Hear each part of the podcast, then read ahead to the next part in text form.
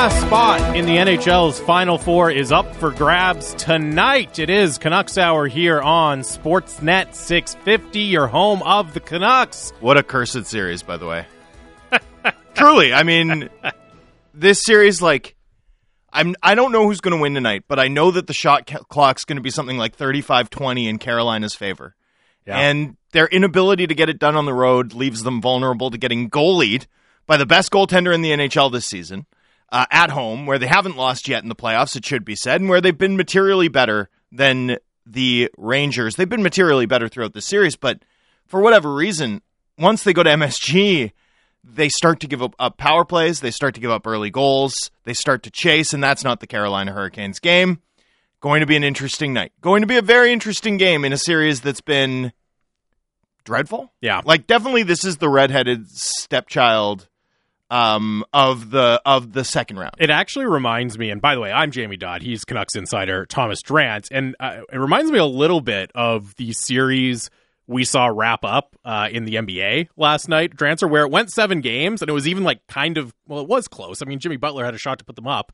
Uh, with 20 seconds left in that game, it was close, but it never felt all that entertaining. I know you were saying off air, well, you know, it was kind of like a rock fight. You enjoyed it on that end, but it was close. It went to seven games, but it never felt particularly exciting or entertaining or compelling. And and I think the quality of play in the Carolina New York series has been better, you know, relative to their sport than what we saw from Miami and Boston. But it is that kind of thing where it's like, oh, this is uh, going to seven games. Great. awesome. Uh, Yeah. Another game of this one. Well, it's just I mean, imagine if we'd had Calgary Edmonton go 7, we'd be like, "Ooh, Oh, incredible. delicious." Incredible. And instead this is like I'll eat it, but I'm not happy about it. Tampa, Florida. Remember that series? That was Yeah. the same round as this. This is this is when you're on a long road trip and you just need to like instead of if if Calgary Edmonton had gone seven, that's like a steak dinner. Like you Yeah. look forward to it all week. It's on your schedule. You dress up for it. You're like rubbing your hands together, like mmm, yum. This is like something you grab at a gas station, you know, because you need the sustenance on a 12 hour road drive or something. Like Yeah. this is that's what this is. We have to get through it. Um, you know what's interesting though is I think either option against the Lightning is going to be really interesting. It's just that I have no appetite for much more of this. Like if it goes to overtime, I'm going to be like, "Ah, stop." And and the idea of me feeling that way about game 7 playoff overtime. I probably won't in the moment, but that's how I feel about it right now. As as I think about what this series or or what the series has looked like and what game 7 is going to look like today. Well, at least uh, with with no hockey on yesterday, at least it's back. And as you said, maybe not the ideal form, but something we got to get through. A hurdle we got to jump over before we get to the conference finals. By the way, Canucks Hour brought to you by Avenue Machinery. Being a champion takes foresight. Build your company to win for years to come with fuel efficient and reliable Kubota skid steers, excavators, and loaders from Avenue Machinery. AvenueMachinery.ca. I just quickly want to note I heard from a contact, an industry contact this week, who said that I'd manifested an Edmonton Rangers Stanley Cup final. they said that I'd accidentally manifested it. Um, so that's the other. That's the I guess the one bit of stakes today that I'm looking forward to is you know is this is this going to continue the um, you know manifestation that I've inadvertently brought into the world, birthed into the world, like I've seized it from the underground, like Matthew Modine. Um, you I, know, I did think of you, Drancer. Actually, speaking of other sports, watching the Champion Leagues Champions League final on Saturday. Oh. oh, the dominant, in control, all over the place team getting goalied, Wow. getting keepered by Thibaut Courtois, one of the best goaltending performances you'll ever see. I mean, this is the this is the lucky. That's the luckiest European champion ever, right? I mean, when you think about the comeback against PSG, when you think about how unlikely the comeback was against Man City, uh, the Grealish shot that veered inches wide and would have sealed it, and then the other Grealish shot that's uh, saved off the goal line basically by a by a Real defender. Um, that they won the Champions League is is pretty remarkable, and and you know everyone thinks like, oh, Real, whatever, right? Real course always win, wins, of course. But but the Spanish teams are in such dire straits financially, especially relative to the boon of the Premier League teams, the the television boon uh, that those teams have come into. Um, and, and it's interesting because I do think we're in a moment of club football where the European teams are on the verge of unprecedented ascendancy. Like we're about to go back to the 1970s where it was like Nottingham, Nottingham, Nottingham, Liverpool, Liverpool, right? Like we're about to go back to that. I think over the next decade. Like I won't be stunned if we see two or three English-based European champions a year, like across the uh, UEFA tournaments.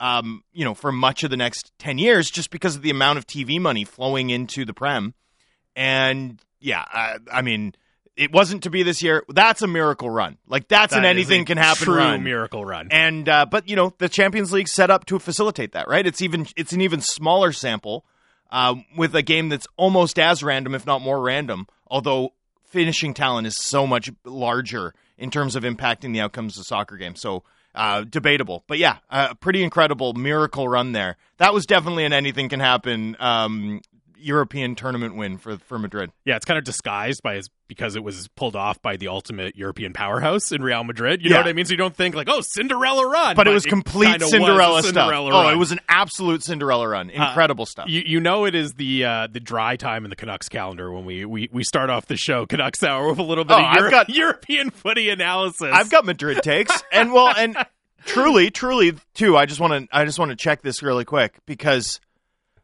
Monaco, we had Monaco in Uh-huh. F one, we had the um, Champions League final in Paris. Yeah, in Paris, we had the, uh, and have you seen Troy Stecher going to basically everything on his No, Instagram story? He was, shout out to him. He was at the French, he was at the French Open and the uh, Champions League Wow. final. Wow, I was, I was very impressed. Um, good for him. that's such a good way. Like you get eliminated from the playoffs, you just go on an ultimate sports trip in Europe. Tremendous stuff. Well, I was thinking there must have been a lot of you know people in that stratosphere who did the uh, the Champions League final Monaco Grand Prix one two. Yeah. right. It's just a short trip from Paris to Monaco, and that will set you back a little bit, but not a bad way to spend a weekend. But we have an NBA game seven in the in the conference final. We had some really good hockey played. I mean, this was a really fun weekend, including. I mean, it was a do or die game six at MSG. Some romance there.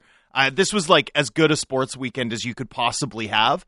And you know, caps off today with an NHL game seven. Pretty nice, pretty nice stuff, Jamie. Now let's uh, just hope that at some point Vancouver can be a big part of a major sports story, right? Like, you know, that the Canucks can play at this time of year because man, when you get when you get a weekend like that, it's it's hard to, you know, put down your apps and not be checking scores in a variety of different leagues. Oh yeah, uh, yeah. Not to mention your wagers. fantastic sports weekend. Um, we do have now since this is Canucks hour, your answer. And by the way, everyone can text in 650 650 Dunbar Lumber text line. The smart alternative visit Dunbar Lumber on Bridge Street in Ladner or Arbutus in Vancouver online at dunbarlumber.com. We got a little bit of Canucks breaking news that just came across, and it is the that uh, the Canucks and general manager Patrik Allvin have announced that the club has made multiple additions to its player development staff. Now, a couple of reassignments here as well, in that Daniel and Henrik Sedin, it says, after spending a season gaining knowledge and experience in the club's hockey operations department as special advisors to the general manager, Daniel and Henrik Sedin will transition to new roles within player development, working daily on and off the ice with young players in Vancouver and Abbotsford. And it says also joining the club are former NHLers, Michael Samuelsson, of course, a former Canuck, and Mike Komisarek, who will primarily work with Canucks prospects throughout the organization. And then it also says assistant general manager Cammi Granato will continue to oversee the player de- development department alongside senior director player development and Abbotsford Canucks general manager Ryan Johnson, while Chris Higgins remains in his current position as assistant director player development. So there you go. The Sedins moving from kind of general special advisor roles to specific roles within player development, also adding Michael Samuelsson and Mike Komisarek to the player development front in the Canucks organization. So, don't have a ton of thoughts uh, here yet. You know, Daniel and Henrik are very deliberate. So if they're doing this, they, there's if they're if they're going into this direction, there's you know a, a good reason for it. There's there's something that they've found uh, within their first year that they've particularly enjoyed, something that they've found some passion for, um, and and want to be part of something that's perhaps a little bit more hands on as opposed to nebulously defined and, and wide ranging. Um, Mikael Samuelsson's an interesting ad. Uh, Mikael Samuelsson is still in outrageous shape. Right? Like Mikael Samuelsson is a He was in great shape as a player. he was in great shape as a player. He he came in and and I believe the year that he first was signed to that three year, two point five million dollar deal. Um, you know, a, a, a tremendous and underrated, like one of the best free agent signings, UFA signings in Canucks history. Although it's rarely talked about that way. Uh, every bit as impactful as as Dan as the likes of Dan Hamhuis. Anyway, um, I believe that was the only year the Twins didn't win fitness testing. Was the year that they signed Mikael Samuelsson. Um, he, he had a bad attitude as a player too, and I mean that in a, a good way, like the way that uh, you know, uh, rough and tumble uh, guy at the net front, you know, Right. could, could get mad, uh, could take some licks, could give some licks. Um, interesting, interesting name there, Mike Komisarek. Obviously, long career as a shutdown guy. I think what's most interesting here is the lack of a promotion for Ryan Johnson. Um, you know, I've I've been expecting that he would get some sort of official recognition for the fact that he did so much over the course of the season. To me, that's like obviously the headline is always going to be what's happening with Henrik and Daniel around this yeah. team.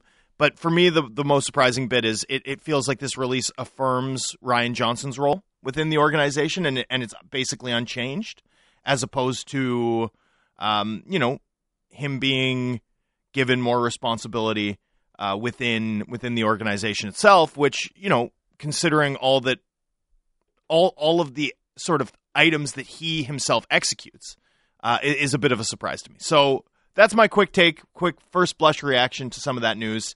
Uh, Mikael Samuelsson's a really interesting guy, really really smart guy. Don't know Mike Komisarek very well, but I mean he had a lengthy Long career. NHL career. Yeah, long and and was pretty effective in at various stages, even as the game changed significantly uh, away from his skill set. Uh, you know, he managed to figure it out. I think there's some lessons there, certainly in in adaptability. And then the Sedins seemingly putting sort of their first foot forward in terms of figuring out exactly what they're looking to do and what they're passionate about within hockey operations. I think that's a, a fantastic development. For the and club. and right from the start of their involvement with the club, that was what they said they were looking to do. Right, was gather information, basically do just really intensive due diligence and figure out what the best way, the be- best fit for them would be.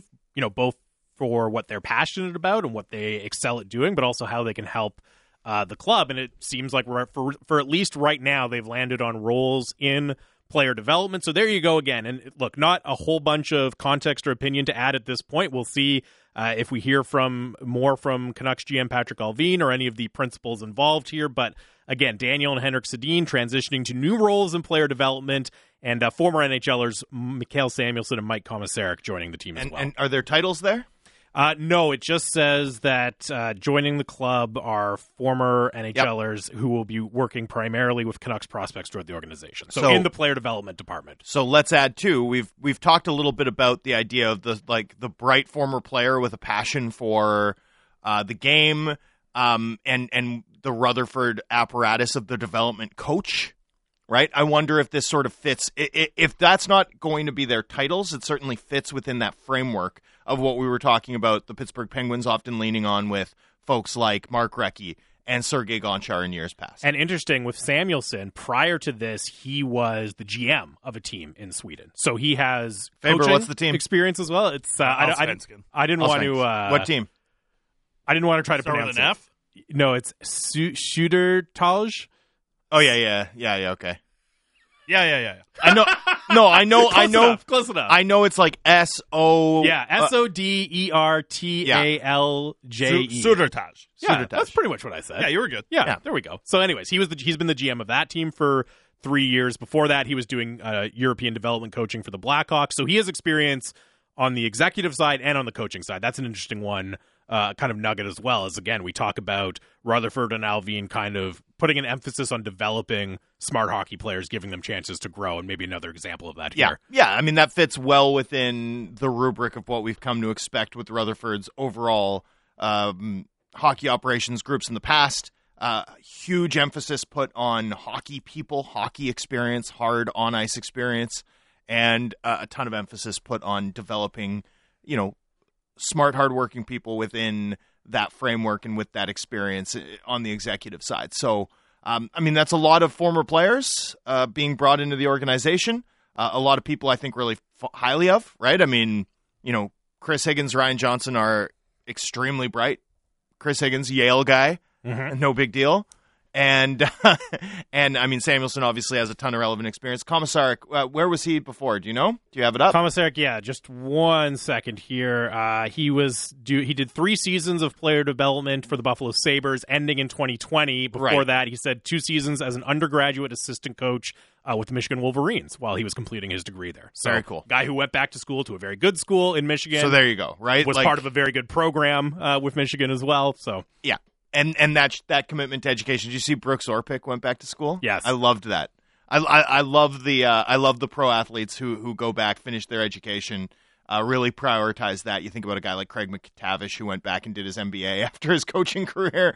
Um, love to see that. So yeah, so bright people, relevant experience, uh, interesting set of hires, and and we'll sort of see. I mean, what's really interesting to me is the sort of group that the Canucks have assembled now on the front office side is massive, right? This is a huge tent now relative to the two guys sitting in a room making most of the decisions. Um, you know, framework that existed for much of the past eight years. This is a totally disparate uh, approach from what we've become used to, just in terms of the amount of bodies in. And, and I would still assume whether an additional body comes in on the pro side, uh, I, I would bet I would bet one does at some point in this offseason. I would bet that they build out the amateur side more significantly. I still think changes are coming in that department, which is not to have any collars getting tight as a result of me saying that. Uh, they could be adds as opposed to subtractions, but perhaps a little bit of column A, a little bit of column B. Uh, so we're going to see even more changes happen. And, you know, what's interesting is a lot of these folks, you know, obviously we know Samuelsson and the Twins would go back. He was their occasional line mate. Uh, Higgins, obviously, Ryan Johnson, all those guys were teammates at, at one point or another. I don't know that Ryan Johnson was ever teammates with Chris Higgins, but they've worked together yeah. for years. Um, Komisarek, that's a new sort of wrinkle in here. But more than that, when you build a group and the challenge for them is go have arguments, right? Go have frank discussions, go communicate, um, you know, figure out your lanes, figure out how to work together on, a pretty complex project, uh, a pretty sophisticated operation if you're doing it right. Um, you know, it takes some time. You don't just get put with somebody, uh, a colleague, and immediately hit it off. You don't get put with a new line mate and immediately have chemistry. In hockey, um, you know, me and Chris Faber got thrown together last week and it was rough. Our listeners will tell you it was rough. It took us a few days. So, you know, it, sometimes you have to figure it out. There's growing pains involved. And the problem for the Canucks here is you can look through the front office staff, you can look through the staff directory these days and say, hey, look, there's a lot of good things happening here, right? There's a lot of smart people who've been brought in. Uh, there's a pretty diverse set of skills. You know, they they brought in a former agent with a law degree. They've who- also played uh, Div One, captained her Div One hockey team. You've got Cammi Granato, a, a pro scout. Uh, uh, you know, one of the greatest uh, woman, woman hockey players of all time. Uh, you've got Derek Clancy, a player personnel guy, helped construct a couple Stanley Cup winners. Patrik Allvin, 20 years of experience within amateur scouting. He's been assistant general manager, highly thought of around the league. Uh, you know, various teams tried to poach him, causing him to be promoted within the Penguins organization multiple times over the course of his career. Um, you know, now you add all of these fine people, Komisarek, uh, Mikael Samuelsson, on and on. And that's great, but how does it all fit, right? How do you learn to work together? Who ends up having weight? Um, you know, how does the jockeying for carving out a lane, carving out a niche, uh, having the assignment of tasks, how is that going to work? And is everyone going to be able to assume those duties like clockwork, right? Uh, you know, you think about Cammi Granato, for example, who's running player development, but also certainly seems to be playing a really significant role shaping some of the changes we saw in the amateur and pro scouting staff. So, I mean, that's a huge portfolio at that point for an assistant general manager. You're talking about someone who's almost doubling in player personnel and running player development. Like, that's a massive portfolio. Where does that leave Derek Clancy, a career player personnel guy? Um, you know, Ryan Johnson doesn't get the promotion, uh, which we've all been assuming he will get. Now, this isn't the final word on it. Perhaps that'll still come, but certainly seems odd to announce a bunch of changes within the department he ran. Yeah, and not announce it at the same time. Name check that the assistant general manager now runs that department, right? And he's sort of basically with the same title, maybe the uh, the title senior thrown in. Now, granted, he's also the GM of the Abbotsford Canucks, so it's not It's not as if he's simply a director, but you know, you sort of wonder like how is this all functioning? Uh, not that I'm not that I'm hearing anything negative from within the organization to to be clear, but just understanding the dynamics of change, change management within organizations, change management within hockey teams in particular. Um, you know, it's not like you hit the ground running with a totally new group, most of whom don't have built in or prior relationships, right? And function at 100% on day one. You don't. Like, there's. There's a feeling out process as you are put with any new coworkers in any line of work, and managing an NHL team is no different. And and sort of what's interesting about that is is we'll see we'll see what happens. Uh, fact is is that it can't be worse than some of what we're departing. So change was desperately needed. I like a lot of the bones of what we're seeing, but with where the Canucks are positioned right now, with how high leverage some of the decisions are going to be this summer, with echoes beyond. You think about Boeser, you think about Miller, you think about Bo Horvat, uh, the extendables, as it were. You think about the importance of this draft. Uh, you think about you know all of the decisions that this club will face in short order that are, are going to effectively define what this team can be during Hughes and Pettersson's prime seasons. I mean, this is high stakes stuff, and you know you have to, as a group, even if you're not going to be as effective today as you will be in 18 months, find a way to do enough right. Right? Find a find a way to hit the ground running enough that you can make hay this summer, that you can begin to course correct for an organization that's been listless for far too long. And to your point about the importance of okay not just bringing in the talent but making sure on a kind of day-to-day administrative level that it's working well together that you're getting the most out of all that talent you're invested in i do think that's an area where again it's going to pay off the fact that you went to the president of hockey ops and GM structure, right? Rather than just having the one guy at the top of the pyramid who's also doing all the GM stuff and trying to be the administrator who's running everything, having somebody with the chops that Jim Rutherford has, who's also made a point of emphasizing that he wants to be a mentor here, right? I think that is going to be crucial to making this not just bringing the people in, attracting them, convincing them to come here, right? But making sure they're working together, making sure you're getting the best out of the front office as well. And just quickly on your point about uh, lots of the connections between these people who've played together, either in Vancouver or elsewhere. Uh, as Kevin from Coquitlam points out, uh, Komisarek and Higgins crossed over significantly in Montreal, but four seasons together with the Montreal Canadiens, both New York State guys as well. So, right. Presumably a, a, relationship and maybe a friendship even there between Komisarek and Higgins. Well, and I believe Komisarek also is a New Englander. New York. New York. Yeah. Okay. But so as is Higgins. as so is both Higgins. New York. Well, yeah. Higgins Yeah. is Long Island. But yes, That's still New York. I guess. okay, so but uh, is he? I I wonder if Komisarek's based out of Boston because that area, because that area is somewhere you do need some coverage in, particularly as Ryan Johnson's portfolio has expanded and he's had less time to be out on the road. For example, right? It's not like he's in Utica anymore, right? Like it's not like it's easy for him to get to some of those East Coast. I know that there's been a big travel burden on the likes of Higgins. If you're going to be recruiting college free agents, for example, right, putting in that FaceTime i- is is really essential. Uh, you know, you think about um, this past year, for example, right? Uh, the Canucks had a pro scout at Aidan McDonough's final game, but that was kind of it, right? Uh, it, it's different if you are able to have Chris Higgins or Mike Komisarek there, right? Like there's a different vibe to those sorts of pitches when you're talking to free agents and, and you're sending a guy who's played a thousand NHL games. And I would also say on uh, the Mikael Samuelsson, having a guy who has the experience in the Sweden, the Swedish hockey uh, league. Obviously, if you're trying to make more of pitches to European free agents as well, that's something that can help you out, and you can lean on his knowledge in that area Yeah, as and, there- well. and there's definitely some intriguing talent over in Sweden, no question about that. Um, so yeah, some interesting changes, some some changes that sort of, I I guess, big picture, big picture. The the takeaways are the trend of the club building out their front office and changing their approach to encompass a larger tent within the framework of Rutherford's preferred setup, and actually, and this is vital, the setup that Rutherford has done the best in.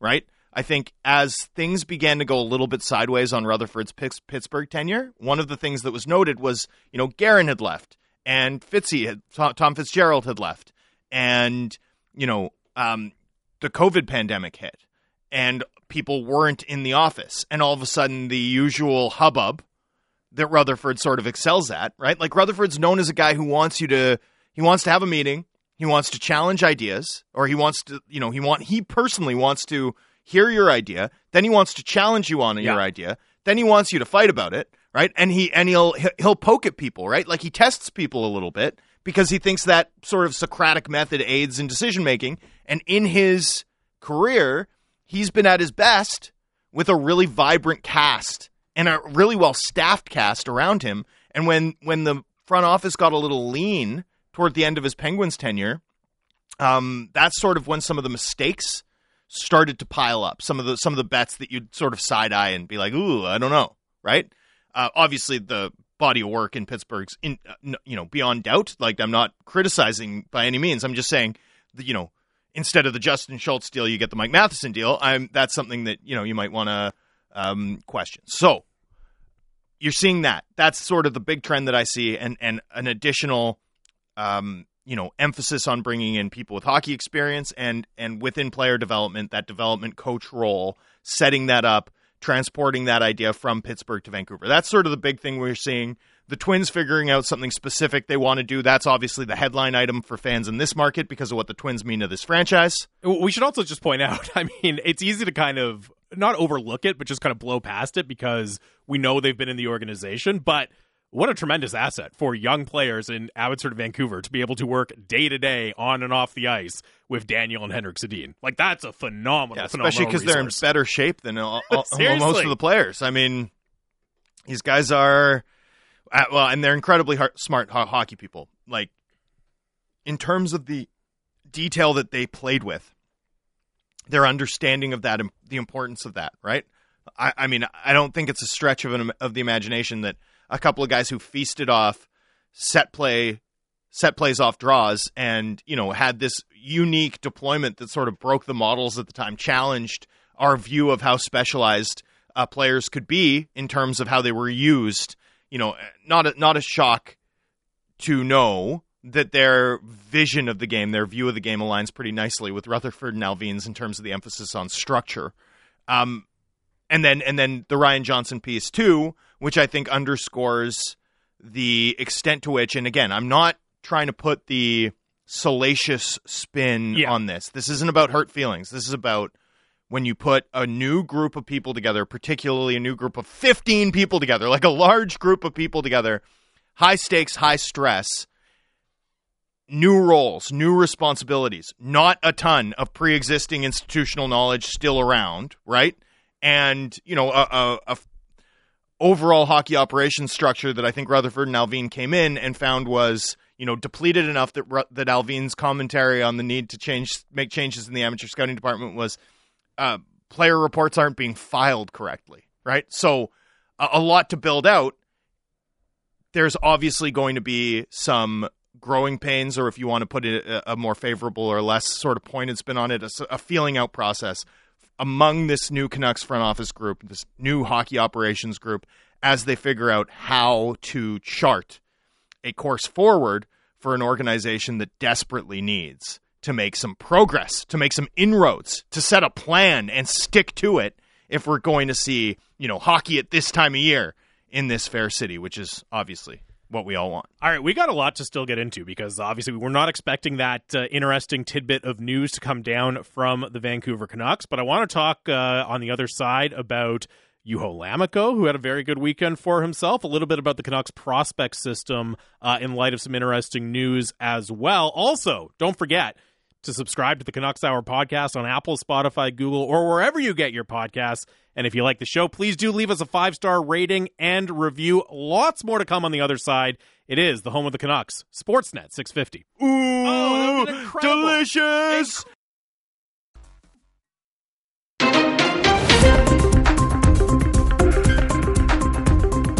What is going on? Welcome back to the show, Canucks Hour. Jamie Dodd with Canucks insider Thomas Drance. Canucks Hour brought to you by Avenue Machinery.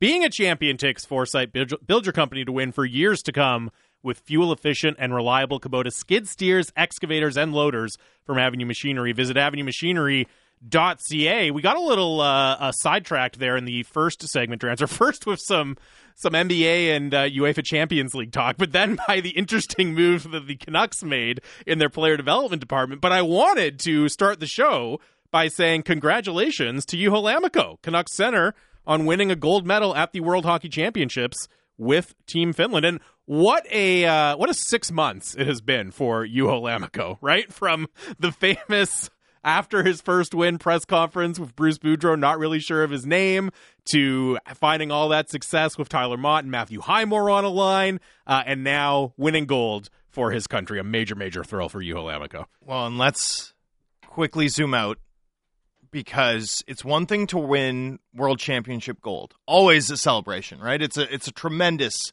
um, tournament to win, right? It matters a lot to guys to win it once you know, uh, there's guys who became like Valtteri Filppula Triple became a gold member, of the. Triple Gold Yeah. Club. Um, you know, there's it, the world's is something you want to win, something guys really cherish when they get a chance to do it. So it's one thing to win the tournament, though. It's another to win it when, as when you're Finland and you're playing in your home country, right? Like Juho Lammikko is having a time right now. I promise you that, right? Just won it in Finland. That's absolutely sick. I'm I I can tell you for a fact that, that that's a career highlight for a guy like Juho, uh, who obviously had a really good season, established himself as an everyday player. You know, I, I think can be an everyday fourth line center so long as you have really fast line mates with him. Um, you know, he he can't carry the puck. Like he doesn't carry the puck really enough for me to be a top nine guy, but he his improvement in the circle, right?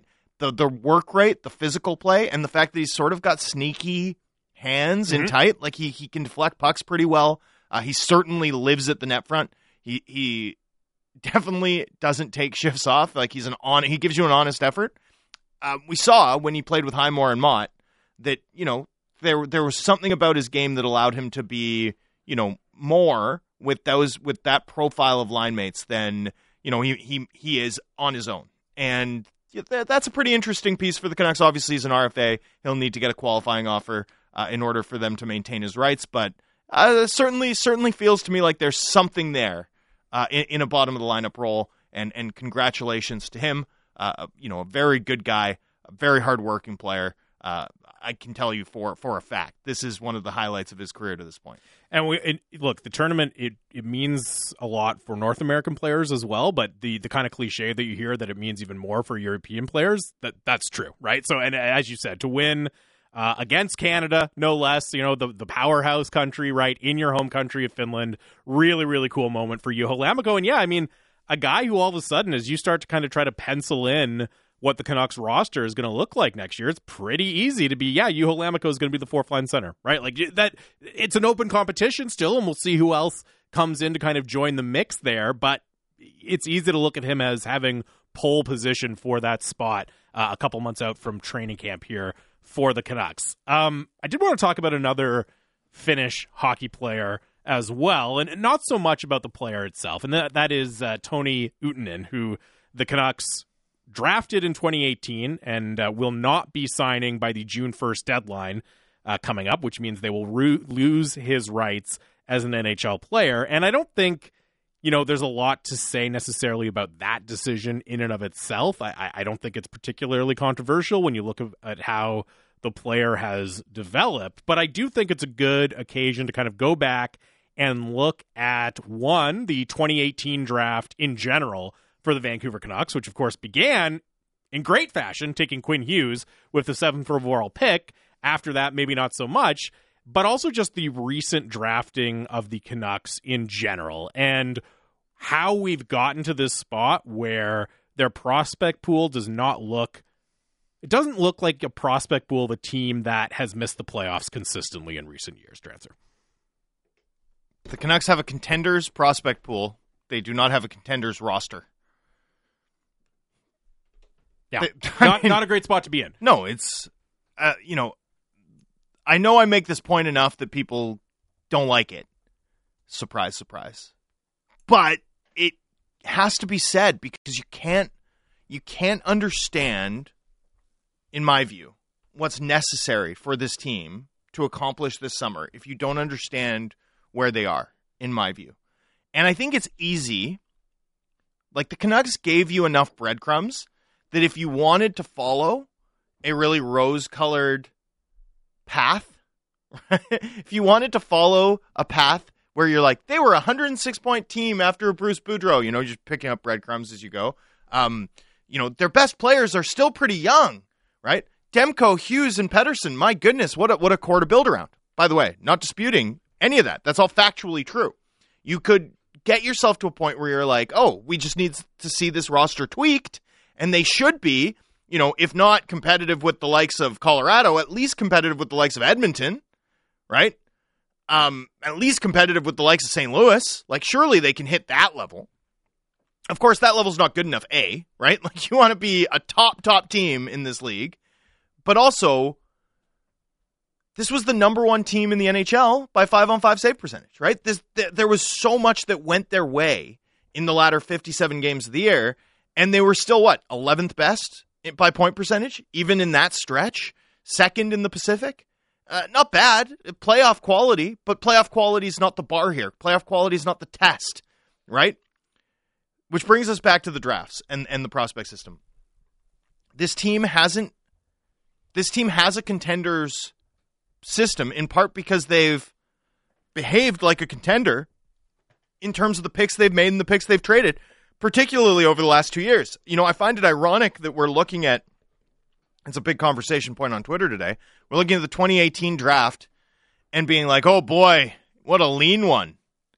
When, you know, two years on, we're going to be looking at 2020 and 2021, and sorry, Faber, but just being like, oh my god, those those drafts are every bit as lean as the absolute depths of the of the Mike Gillis era, drafting wise, and and I, that's not fate, by the way. There's obviously a chance that th- there's a player or two that breaks out always, but from a probable standpoint, like for t- talking probabilistically, like that's a very likely outcome. The attrition rate on prospects is through the roof.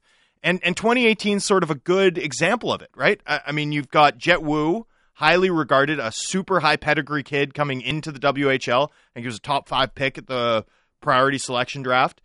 Um, you know, just hasn't quite hit. And he, he's now at an age 21, 22 where, you know, if he doesn't have a great summer and come in and push for NHL minutes next year, which seems like a stretch considering that he played forward uh, for the Abbotsford Comets in the, in the crucial moments of this season – um, you know, he, he begins to be a guy who, if he figures it out, that's found money. That's not something you count on at this point.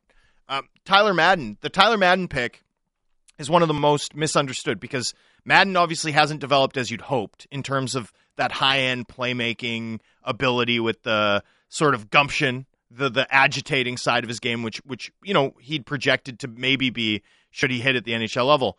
But the fact is that the Canucks that was a good pick. The Canucks monetized Madden for Tyler Toffoli. Now, we all know what happened with Toffoli. Indefensible from the organization, but it doesn't change the fact no, that if as, you yeah, as it relates to the draft pick, it was a good job. If you make the 68th pick and mine enough value that you can land Tyler Toffoli in addition with you know by parceling that 68th overall pick with a you know second rounder in, in two year two years down the line and getting real value, a guy who should have been a mainstay for this organization for years if you'd managed it right you know, that's not a loss. That's not a bad pick. It doesn't matter what Madden becomes once you monetize it because the exercise of the draft is not to build a team, it's to bring value into your organization. And Madden is mission accomplished.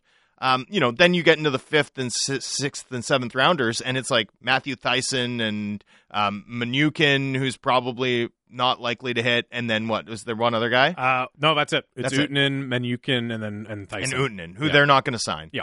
And and not a surprise there, by the way. Uh, you know, I sort of had been reporting for a couple months here that my understanding was that Linus, or is it Linus? Do you know if it's Linus or Linus, Fapes? Uh, it is Linus. I said Linus to Patrik Allvin, and he corrected me saying Linus. So okay. I'm going with Linus. Linus. Patrik Allvin, spell check. Um, so Patrik Allvin hit F7 on uh, Chris Faber, and it's Linus Karlsson. Anyway, I've been reporting for a while that Linus Karlsson, my understanding was Linus Karlsson's the only Canucks prospect based in Europe that they intended to sign uh, over the course of this offseason. So not a surprise to me that Utunen uh, wasn't uh, wasn't signed. That happens. Like that happens. European late round defensemen, some of them are going to hit, some of them aren't. You know, you it's still worthwhile taking a couple of them. some of those guys who profile like that, like J- Jonathan Myrenberg, if you're looking for, you know, a, an upside guy, a guy who I do think will ultimately sign it with this organization at some point from the 2020-2021 drafts, like Myrenberg, to me, uh, might be the clubhouse leader uh, up there with Joni Jurmo of every bit, every bit at that level in terms of how he's regarded within the industry and within the organization. So, um, anyway, you got you got to take those swings. The 2018 draft class is mis- being misunderstood in my view because a the Madden pick is a totally fine one, and b, um, you know that that is not the problem with that draft class is not what picks were made and who missed or who hit. Right. At the end of the day, if you come out if you come out of that draft with a stud one A defenseman, that's a win when you come out of that draft with a stud 1A defenseman and an asset good enough to win the bidding for Tyler Toffoli, uh, in addition, you know, one one parceled with another another pick, that's a win. That's a big win. Like that's a good draft for the Canucks. If they were able to do that year after year, this organization would be in a much better spot.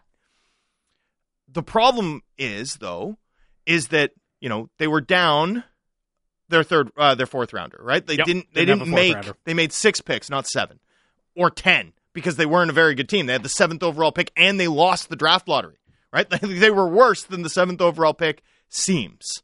Um, they they didn't have e- e- extra bullets as a rebuild in a, in a rebuilding season, and they traded one of the best prospects within that group for a player to accelerate their sort of playoff contention timeline with the Toffoli deal and then didn't sign the player and took a step back again. It's the strategic incoherence visible outside of that draft that's the problem, not the actual work at the draft table itself, which is more than defensible, a good outcome for this organization. And the thing that really stands out about the Canucks drafting record is that that 2018 draft, that's the last time that they've had a pick in each of the first three rounds, right? They took Quinn Hughes round one, uh, Jett Woo round two, Tyler Madden round three. Since then, they have always missed at least one of those rounds, right? 2019, Podkolzin Hoglander round one and two, didn't have a pick in round three. 2020, didn't pick until the third round. Joni Jurmo in uh, pick number 82. Uh, and last year, of course, didn't have their first round pick, didn't have a third or fourth round pick. Uh, in addition to that, and then this year, as things currently stand, and we know they could add, They don't have, have their second. first round pick, but they don't have their second. So Well, that and- streak could easily continue. And the, the results haven't justified this. The results haven't justified this dearth of picks, right? I mean, and and it's a situational it's a lack of situational awareness at the end of the day, right? It's that they've been buying they've been buying pieces for their NHL roster on their credit card at the expense of their future. And the pieces they bought also haven't built a good enough team, right? It's not like they're the Lightning and you're not worried about it, right? It's not like they're the Rutherford era Penguins, right? Rutherford was the P- Pittsburgh Penguins GM for what, six years, seven years? They made one first round pick in his time there. Well, who cares? They won back to back cups. You know, some of those deals weren't good, by the way. Like a first, they traded a first round pick for Ryan Reaves. No one would say that's a good trade. Uh, in fact, they traded Reaves on like five months later. They wouldn't even say that that was a good trade. Who cares? In the big picture, they were smart enough about where they were to trade their future to to spend on their credit card because the time was then, and it was. They won two cups. They gave Malkin and Crosby one last run, and you know that's well worth it. That's well worth it. Chasing the now the way the Vancouver Canucks have done has has left this organization truly hobbled heading into this offseason. And you have to see that clearly. Like you have to see clearly that this is a team that even if you take the most optimistic spin on what they are now is a fringe playoff team, right? A fringe playoff team. You can maybe argue to me that they're better than Nashville next season and I'd be like, "Okay, they might be." But you can't argue to me that they're better than Vegas next season. I'm not buying that. I'm not buying that there's more here than there is in Dallas. Um, I'm not buying that they're better than you know the Kings next year or the Oilers next year uh, or the Flames next year without significant changes. Um, so you know what they have on the roster is not good enough, and what they have coming is nil, and that doesn't just hurt them in terms of having a pipeline of talent coming into the organization to, you know, provide cheap labor, to provide brighter days ahead, it also hurts them in terms of being able to pounce on opportunities when they come up. And so you're left with, you know, Rutherford has on multiple occasions used the word unravel. Mhm. And that's exactly it. You have to accept, I think, if you're going to understand what needs to happen this offseason and if you're going to react to moves the right way, right? If you're going to react to uh, a move that the Canucks make to take a step back, or if you're going to analyze a move in which the Canucks go for it again, continue to press forward. I think you have to first understand that this is an organization that is stuck, right? They are spinning their wheels in the mud and they can't get traction. That's the situation that they find themselves on this sort of road trip to hopefully contention. And I think starting there, I think if we can accept and agree on that as a starting point, we're going to have a, a much easier time digesting and understanding and analyzing this offseason. Uh, but I, I get the sense that in this marketplace, the idea that this organization is stuck is not is is a relatively controversial take. I don't know that that's w- widely accepted, even if it does seem to match the noises we're hearing from upper management. Well, and specifically zeroing in on the draft and the prospect pipeline, they've been very open about we would like to add picks. We don't have we don't have enough picks. We don't have enough coming in our prospect pipeline, Yep. right? And again, it's you just look at the recent draft history and it, it's not hard to see why. You know, I spoke about how often they've been missing picks in the first 3 rounds. They haven't had like a bonus pick, you know, in one of those rounds since 2017 when they had two picks in the second round and they had that second one in the second round because of the John Tortorella situation. Yeah, it wasn't right? a So trade. It wasn't even as if, No. oh, we're going to go out and proactively acquire one. It was just kind of fell into their laps more than anything else. And since then, when they have added, you know, look, we talk about quantity and that's so important, but I look at the 2019 draft. Okay, they picked a bunch of times, but five of those picks were in the sixth round or later, right? They picked Yeah. three times in the sixth round, twice in the seventh round. Now, hey, Aidan McDonough, Arturs Silovs, those those could still and turn into uh, really valuable Was that pieces. the Costmar year Costmar, too? Yep. So I mean, there's there's a few guys there that are very interesting. Yep. Well, well worth your time. And look, I'm not picks are great wherever you have them, Mhm. but you know, I think adding those extra picks in the sixth and seventh round can only kind of paper over not losing your premium picks so Totally. much, right? Correct. Like eventually that's going to catch up to you, and I think we have this tendency. Well, well, look at look at Lyndon Gadjovich really quickly, right? Yep. Lyndon Gadjovich are not ma- like those aren't hits by any means, but those guys are going to play NHL games. Like those guys are probably going to hit 150 NHL games in their careers. They both spent the entire season for the most part on a 23 man roster last year with a good summer from either of them. Um, you know, you're going to see meaningful NHL minutes played by both of those guys because if you miss in the top 60, you get organizational depth players. If you miss in the fifth round, you never hear about. You don't get anything. You, you Yeah. get Christopher Gu- uh, Gunnarsson. You know who Kristoffer Gunnarsson is? Neither do I. Cole Candella. That's enough. Well, I know who Cole Candella is. That was a good pick, actually. It just he didn't quite develop the way uh, the way they'd hoped. But there was a lot of uh, a lot of people who liked his game. Anyway, Cole Candella is a bad the, I found the world's first Cole Candella why didn't you. Why didn't you go with Rodrigo Abols or something like that? Let's go with Rodrigo Abols. Sure. Uh, anyway, point being, yes, you're right. They need to add high value picks desperately, desperately. And honestly, I think they should add a ton of high value picks in both this draft and in the drafts to come, not just for the players that you can pick with them, but as cash in hand to pounce on opportunities, particularly if you're able to net some of those picks in exchange for cap space. Now, I do think they'd prefer players. They want young guys.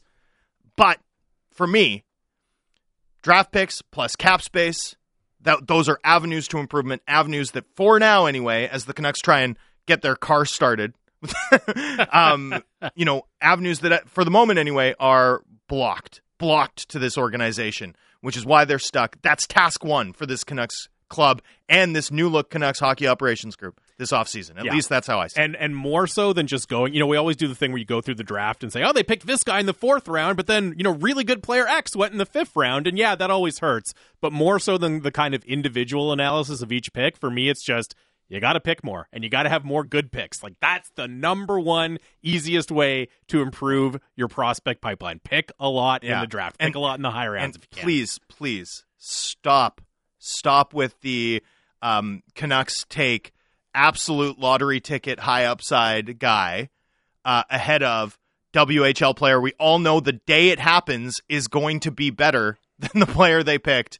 Uh, consecutive drafts, so, like we're we're having a completely different conversation. If they have st- sort of and Stankoven, and yeah. and that's not hindsight. Those were misses the day they happened. We knew it. We all talked about it the day those draft picks were made. Still true today. Frustrating. That is going to do it for us today. Enjoy game seven between the Carolina Hurricanes and the New York Rangers. You'll be able to hear it here on Sportsnet 650. We will be back tomorrow to break that down, look ahead to the conference final matchups as well. You're listening to the home of the Canucks, Sportsnet 650.